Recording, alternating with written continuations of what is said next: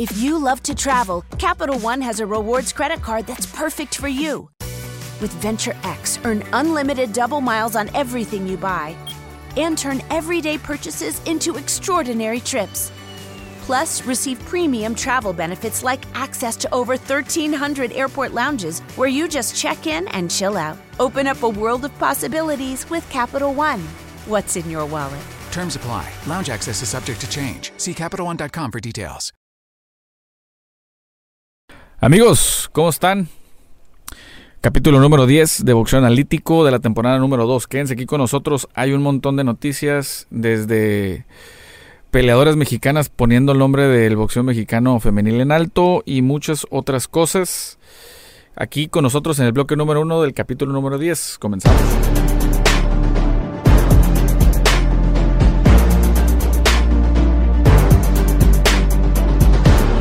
Amigos y amigas, ¿cómo están? Soy su amigo, su pana, su brother, su servilleta, Esteban Franco, juez analista de boxeo. Y pues bueno, ya listos para, para seguir hablando de, de, boxeo.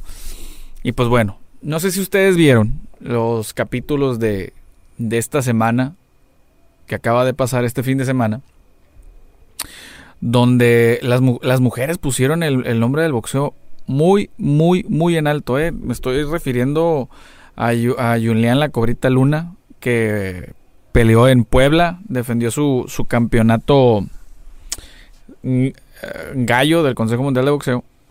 Lo defendió ante Mayeli Flores, ganó por una decisión uh, pues ajustada, no, no, no vamos a decir que fue muy, muy apretada, tampoco fue muy prolongada, eh, pero ganó en una decisión unánime 95-92 en promedio. Eh, es su primer defensa. Recordemos que el título se lo ganó a la Barbie Juárez. Si mal no recuerdo, se lo ganó a la Barbie Juárez. Y pues bueno, por parte de Promociones del Pueblo, por Pepe Gómez de Cancún Boxing, organizaron esta, esta función en, en, la ciudad de Puebla. Y bueno, eh, vimos también ahí una, a una Mayeli Flores bastante agresiva en un principio. Sin embargo, creo que una de las mejores eh, boxeadoras actualmente en México es eh, Julián Luna por sus contragolpes. Creo que boxeadora como tal en el ring. Creo que es una peleadora bastante, bastante completa. Y siempre contragolpeaba, siempre contragolpeaba. Y de hecho, a Flores la tiraron en el segundo round, si mal no recuerdo. En el segundo round.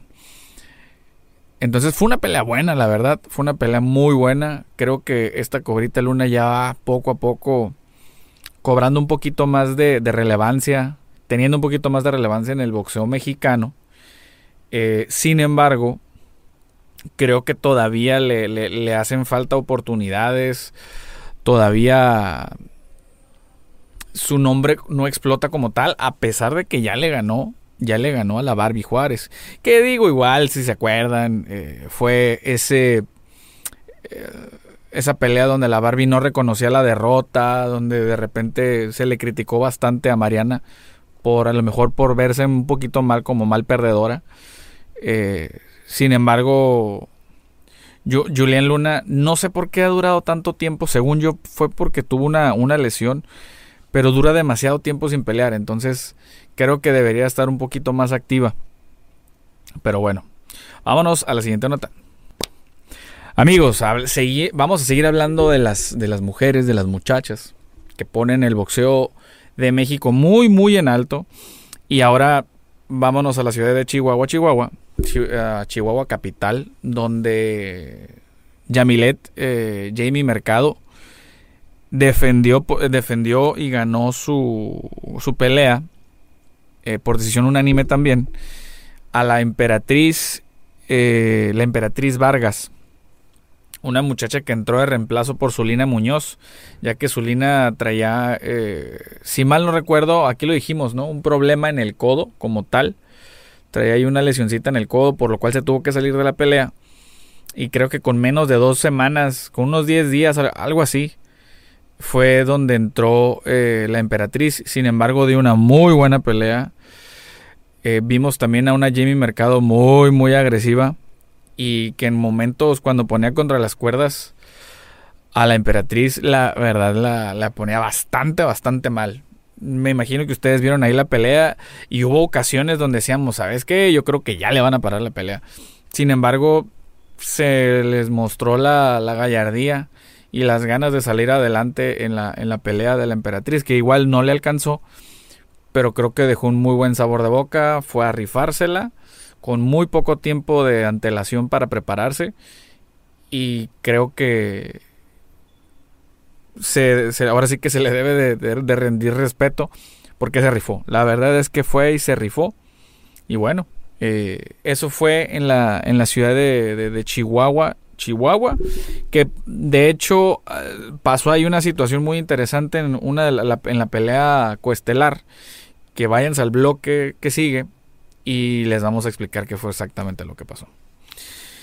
Pero bueno, continuamos. Señores, ahora sí nos vamos hasta el otro lado del charco, nos vamos a la ciudad de Barcelona, España, donde eh, peleó Sandor Martin, el que de, de, repente, de la noche a la mañana, se volvió el ídolo allá en España, en su madre patria, cuando le ganó a Mikey García. Pues bueno, este fin de semana le ganó a José Félix Jr., Josecito, como le decían, o le dicen, un, peleador de acá de México eh, le ganó una, una, decisión amplia, amplia, amplia a 10 rounds. Eh, le ganó prácticamente 100 a 90 en casi todas las tarjetas. Eh, Martin mejora su récord a 40, ganadas, solamente dos perdidas. Y Josecito Félix Jr. se queda con una marca de 39, 6 y un empate. Creo que Sandor Martin eh, viene poco a poquito haciendo bien las cosas. Es muy probable. Mm, no lo dudo, pero tampoco. No digo que eso vaya a ser el siguiente paso. Pero no, no, no se me haría raro que en su próxima pelea peleara por el campeonato del mundo. Que la verdad peleara por un campeonato del mundo. Recordemos que es eh, súper ligero.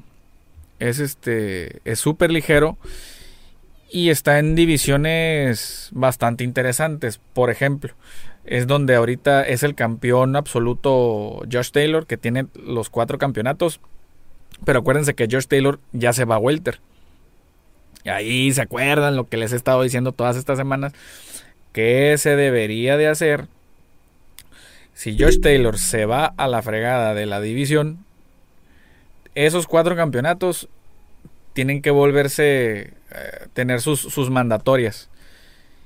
Porque si esos cuatro campeonatos los vuelven a pelear en una, o sea, se vuelven a acumular en una sola pelea donde no esté Josh Taylor, desde ahorita se los digo, eh, eso debería considerarse ilegal. Debería considerarse ilegal ante los estatutos de los organismos. Como les digo, ya no meto las manos al fuego por nada ni por nadie porque literalmente de repente salen con unas de Batman. Ay, caray. Pero, pero, pero, pero, pero, yo quiero suponer que van a, van a hacer las cosas bien, que van a hacer las cosas de manera objetiva. Y bueno, Sandor Martin eh, puede entrar ahí al, al baile, por así decirlo, para de repente aspirar por uno de esos campeonatos donde ya está apuntando el Chon Cepeda, ya está Sandor Martin, ya está eh, José Carlos Ramírez, el sniper Pedraza que acaba de perder contra José Carlos Ramírez. Hay varios, hay varios, hay varios. Ya de repente por ahí viene también el Pollo Aguilar que viene subiendo, que me imagino que ya cuando él esté en, su top, en su pick para pelear por un campeonato del mundo, es muy probable que no vaya a ser en super ligero porque está muy joven y está embarneciendo. Pero igual, hay un montón de buenos peleadores en super ligero, pero un montón. Ahí está también este Teófimo López, que igual... Eh, tuvo que subir a peso súper ligero porque ya, ya, no daba, ya no daba la 130. Entonces, eh, dicho esto, ¿contra quién les gustaría ver a Sandor Martin? Eh, creo que hace bien Dazón en el ir a trabajar de nuevo la plaza de la, plaza me refiero al país en general a, España acabamos de ver hace un par de semanas a, a Kiko Martínez no sé si se acuerdan al español que perdió contra, contra Josh Warrington en una pelea bastante, bastante polémica allá en Leeds, Inglaterra, donde de hecho él le fractura la, mandíbula a Josh Warrington. Entonces, eh, él es, ya tiene rato siendo un ídolo eh, en España. Sin embargo, pues obviamente ha venido a menos porque pues ya es una persona que está avanzada ya su carrera. O sea, ya llegó a su peak y ya nada más le queda su declive, sin demeritar lo que está haciendo. Sin embargo, creo que la próxima vez que vuelvan a hacer una función en España, a mí me encantaría ver a, a Sandor Martín y a Kiko Martínez. A mí me encantaría. ¿Por qué? Porque son dos figuras relevantes allá. Ahorita siguen trabajando nuevos prospectos, etcétera, etcétera. Y bueno, vamos a esperar eh, y ver qué es lo que pasa. Vamos a la siguiente nota, sí. Y bueno, señores, ya por para, para finalizar, también este mandarles eh, una felicitación a nuestros amigos de TM Boxing que ya por fin se estrenaron ahí con, con una televisora haciendo funciones e hicieron una función de los hermanos Lucero en la ciudad de La Paz, Baja California Sur. Eh, fue el sábado, si mal no recuerdo, sí, el sábado. Y fue una, fue una cartelera bastante interesante. ¿eh? La verdad que sí. Muchas felicidades eh, a ellos. Y bueno, que sigan los éxitos. Continuamos. Y bueno, señores, ya para cerrar el bloque número uno. No sé si vieron las peleas del viernes. Una, una pelea que fue allá en, en Ciudad Guzmán. Ahí cerquita de, de Sayula, donde estuvimos hace un par de semanas que nos hicieron ahí el grandísimo honor de invitarnos. Eh, bueno, peleó un muchacho que se llama Eduardo Sugar Núñez contra Adrián Gallero Pacheco a 10 rounds. Un Eduardo Sugar Núñez que todas sus peleas se, han acabado por nocaut. Y esta pelea se fue a los 10 rounds. Y hasta el décimo round decidieron parar la pelea el referee. La verdad, se los digo así, sinceramente creo que esa pelea se pudo haber detenido desde hace... Se detuvo en el último round, en el décimo. Esa pelea estaba para detenerse desde el, yo creo, el 7, a lo, así, desde el séptimo, octavo round, ya era para detenerse porque estaba, estaba em, sufriendo mucho castigo, mucho, mucho, mucho castigo. Eh, creo que eh, fue innecesario tanto castigo y normalmente eh, esos peleadores que, que reciben tanto castigo en esas peleas, ahora sí como le, como le decimos acá en, tras bambalinas en el box, cuando tienen tantas guerras, cuando tienen tantas guerritas, a esos peleadores en el futuro la factura les llega y les llega bastante pesado porque al final del día es su salud, su salud física. Y digo, la verdad es que mis mejores deseos también para, para Adrián Pacheco, pero sí recibió mucho castigo innecesario. Ahí es donde las comisiones se deben de poner un tanto al pendiente sobre los oficiales de ring, sobre eh, la ética de trabajo. Y creo que se los, se los decía yo la temporada pasada con el buen Fer. De que hay, hay demasiados compadrazgos dentro del, dentro del boxeo. Y tú ves de repente que el juez, que el referee, que el comisionado, que el supervisor, que son, son compadres. Y es gente aficionada al deporte, y ahí se van metiendo, y ahí se van metiendo, y se van, ah, se van metiendo. Inclusive hay quien hasta, nomás porque es un hijo de papi y mami, pues ahí le pagaron y ahí hicieron un, un, borlote y, es como pueden entrar a, las esferas del boxeo. Eso es muy recurrente, la verdad. Eso es muy recurrente. Y quien esté dentro del mundo del boxeo no me va a dejar mentir. Aquí podrán decir misa, pero no me podrán dejar mentir. Y cuando gusten, alguien que esté dentro del boxeo y piense diferente, con muchísimo gusto lo podemos debatir. Pero, regresando a eso, creo que estuvo. Fueron, fueron golpes de más. En fin, eh, no, soy, no soy quien para, para, para, criticar el trabajo del, del, del referee. Lo hecho, hecho está. Sin embargo, quedan muchas cosas para poder mejorar. Pero bueno, señores, eh, esto fue todo por el bloque número uno. Váyanse al bloque número 2 y váyanse después al bloque número 3 de este capítulo número 10. ¡Vámonos!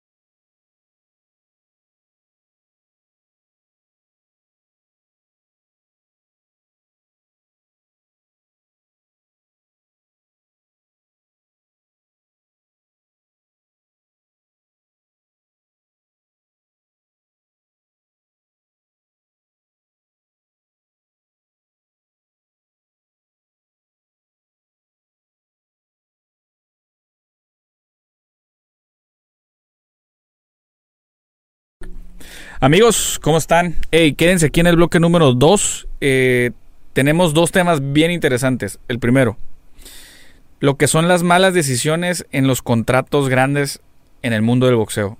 Si no sabes nada de eso y te gustaría conocerlo, quédate aquí en el video. Y también se dio un accidente con un referee donde terminó saliendo en camilla.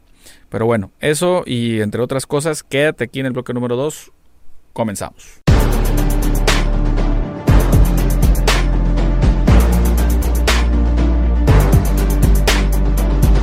Amigos, ¿cómo están? Oigan, me imagino que se, se dieron cuenta o, supieron acerca del incidente que se dio con el referee en México en una pelea de boxeo. Pues bueno, fue en la, en la pelea coestelar en la cartelera de Jamie Mercado. Eh, ahí en la ciudad de Chihuahua. Eh, una pelea programada por Promociones Sanfer. Y este accidente consiste en que una un golpe en una pelea donde estaba eh, un muchacho que se llama Irving Turrubiantes y Gerardo Valenzuela, donde Turrubiantes le avienta un volado derecha, se alcanza a quitar y él se hace para atrás y conecta en el pecho al referee. En el momento le da el golpe, no pasa nada, pero el momento de caminar alrededor del ring eh, y se acaba el round, el, el referee eh, convalece un poquito en, en la esquina, en una de las esquineros, en una de las orillas del ring. Y empieza algo bien preocupante, porque digo, fue es un golpe de un boxeador profesional. Si bien es cierto, fue con un guante, pero ningún referee está, está listo para. Se, se, sube a que literalmente le peguen un golpe. Obviamente, son los riesgos de, la. Son, son, los riesgos de, de, subirte como referee, pero nadie se prepara para eso. Eh, sin embargo, pues bueno, el referee de nombre Jesús Granados eh, fue sacado en camilla. Y les voy a decir algo. ¿Por qué le, dedicamos medio bloque a esto? Porque a mí me indignó algo bastante, bastante. Y es el, el leer los comentarios de gente burlándose del, del referee. Y yo sé que hay videos en internet donde golpean a algún referee por accidente, etcétera. Y a la gente le causa risa. Señores, eso no, no, no. Yo sé que es un accidente, y sí, pero no da risa. Es un señor que pudiera ser tu papá, que pudiera ser mi papá, que pudiera ser mi tío, que pudiera ser tu abuelo, no lo sé. Y, y, y, verlo verlo desplomado en el ring, la verdad es que no, no, no está bien. Y otra cosa que yo siento que tampoco estuvo bien es la cobertura que le dio en ese momento la atención de las cámaras de esa televisora que no voy a decir el nombre. Creo que estuvieron muy mal, ¿eh? La verdad estuvieron muy mal, ya saben que eh, tengo ahí eh, una buena relación con ellos, pero la verdad que se me, se me hizo bastante, bastante deplorable que por un accidente una persona que es ajena por completo al profesionalismo de los dos boxeadores que están arriba del ring, eh, sufre un incidente y todavía lo estás grabando, la cámara encima y todo eso, la verdad es de que sí, sí se me hizo de muy mal gusto sí se me hizo de muy mal gusto porque estas cosas no deberían de pasar. Esas cosas está bien que lo, que, lo estén comentando, que a lo mejor estén pasando la repetición para que la gente en casa entienda lo que está pasando.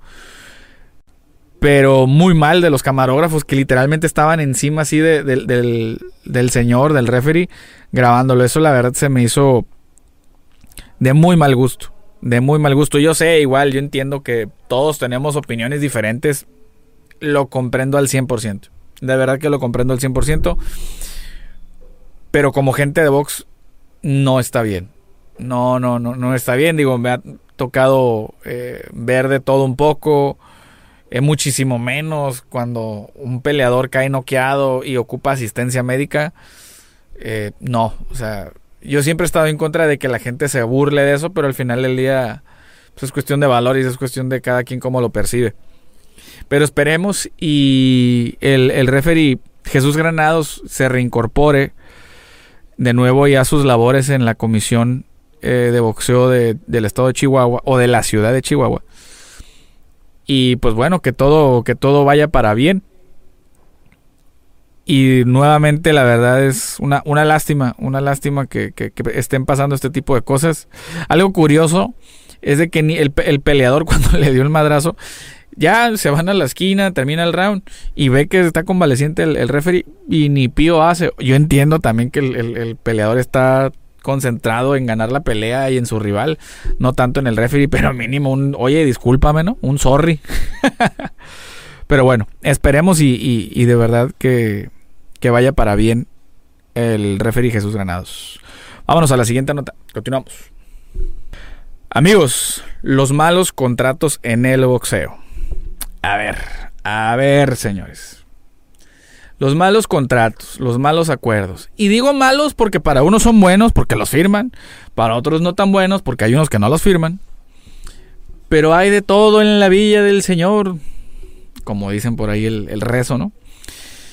Eh, recuerdo que en, TikTok en alguna ocasión alguien me preguntó que, cómo, se, cómo se conformaban o cómo se hacía una pelea de boxeo. Pues bueno, tiene que ser el lado A el lado, eh, y el lado B, se ponen de acuerdo, se firma una o sea, se firma un contrato y ya es donde viene tu garantía, que es tu bolsa lo que te van a pagar, bla bla bla bla, en donde se va a hacer, etcétera. Pero ahora vámonos a las peleas grandes, a los contratos grandes de cómo se llegan a ese tipo de acuerdos. Hay un mil de cosas ahí, porque si quién es el campeón, quién es el lado A, quién es el lado B, les voy a poner un ejemplo muy claro que es por lo que yo hice esta sección. Hice esta nota más bien. En el, en el, contrato de la pelea de Devin Haney contra George Cambosos, que van a pelear en junio, van a pelear el, si mal no recuerdo, el 5 de junio en Melbourne, Australia. En Melbourne, Australia, pelean el 5 de junio y pelean eh, bajo la tutela de Top Rank. Recordando, aquí qué pasa. Devin Haney es un peleador o era un peleador de Eddie Hearn. Y Eddie Hearn normalmente no hace tratos con Bobarum. Pero Bobarum eh, tiene, tiene bajo su tutela a este muchacho George Cambosos en copromoción. Entonces, si Devin Haney quería pelear con él, tenía que aceptar ciertas condiciones. Y literalmente creo que fue un contrato bastante, bastante abusivo. Porque al final del día, bien cierto, el que tiene más cinturones es George Cambosos, Devin Haney nada más tiene uno. Antes de, empezar a darles los detalles, quiero que entiendan algo.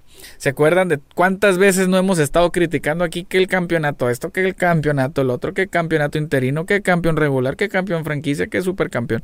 Pues bueno, Devin Haney es el campeón regular de peso ligero del CMB. Y George Cambosos es el campeón absoluto de peso ligero, incluyendo el CMB. Pero en el CMB es campeón franquicia. Campeón franquicia y campeón regular hasta la fecha no nos han podido decir cuál es el que tiene más valor. Yo entiendo y porque, porque los reglamentos son bien claros y por eso yo de repente les digo, y por eso existe este programa. Devin Haney, él como campeón regular, sí tiene obligaciones con los retadores mandatorios. Y George Cambosos, como campeón franquicia, no tienes eh, no tienes obligaciones. Tú puedes estar peleando y peleando y se te reconoce como campeón del mundo, habiendo otro campeón del mundo. Entonces, a mí se, me hace algo innecesario realmente. Se me hace algo bastante innecesario. Eh, pero bueno, vámonos al tema del contrato.